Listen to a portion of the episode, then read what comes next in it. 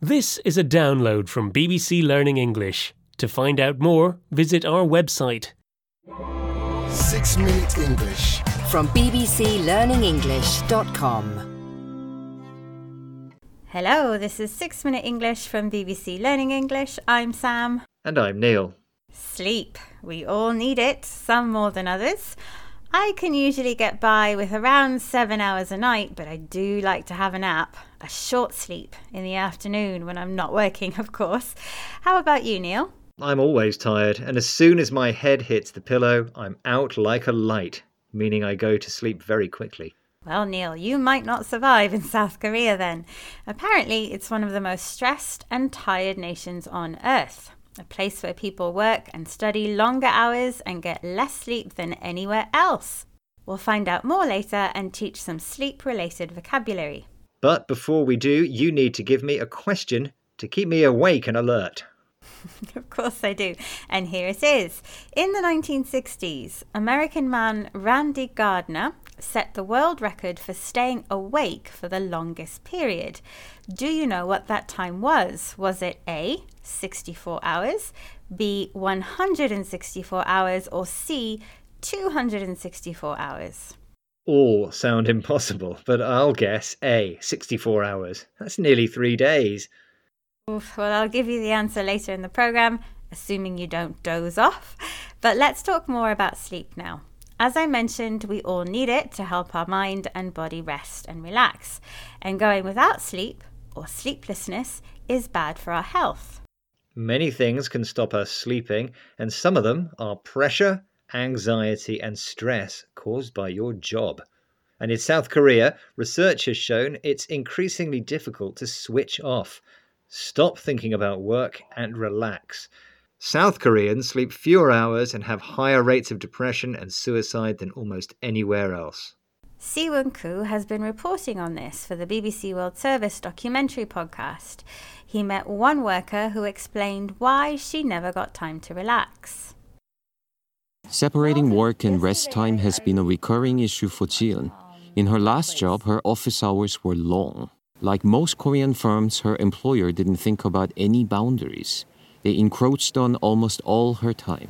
they told me you need to be contactable 24 7 there will always be someone from work reaching out to me like you need to get this done right now uh, even just thinking about it like i get really agitated So that stressed out worker got agitated just thinking about the situation. She got worried or upset. That's because office hours in South Korea are long and some employers expect their workers to be contactable all the time. Yes, there are no boundaries, so no limits or rules about when employers can contact their employees. Therefore, as this employee said, work encroached. It gradually took over her leisure time. Stress like this can lead to insomnia, a condition where you are unable to sleep. The BBC Discovery podcast goes on to explain that offering a cure for this sleeplessness has become big business.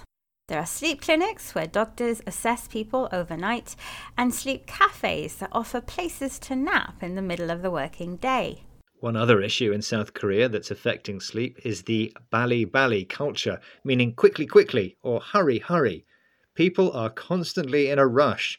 Dr. Lee spoke to the World Service's Discovery podcast about the effects of this and how even trying to take medication to help sleep has its problems.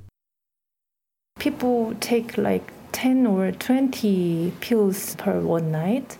And because they cannot fall asleep even with the medication, they drink alcohol on top of that. And they experience side effects of the medication. People can sleepwalk and go to the refrigerator, eat a lot of things unconsciously, uncooked food, and they don't remember next day.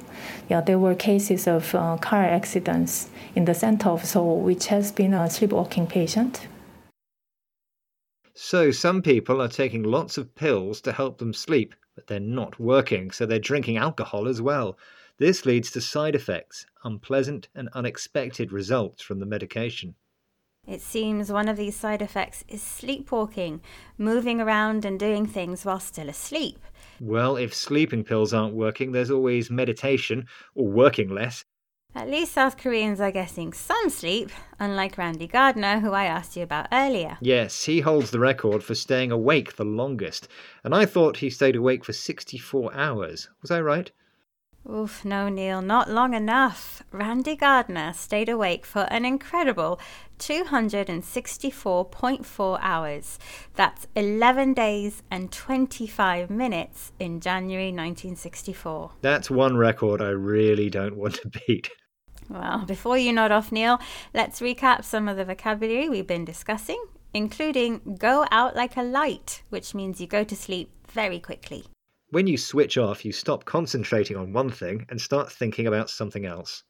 A lack of sleep or rest can make you agitated. You get worried or upset. Encroach means gradually take over. When you take medication and it gives you unpleasant and unexpected results, we call these side effects. And sleepwalking describes moving around and doing things while still asleep. That's our six minutes up. Goodbye and sweet dreams. Goodbye. Six Minute English. from the BBC.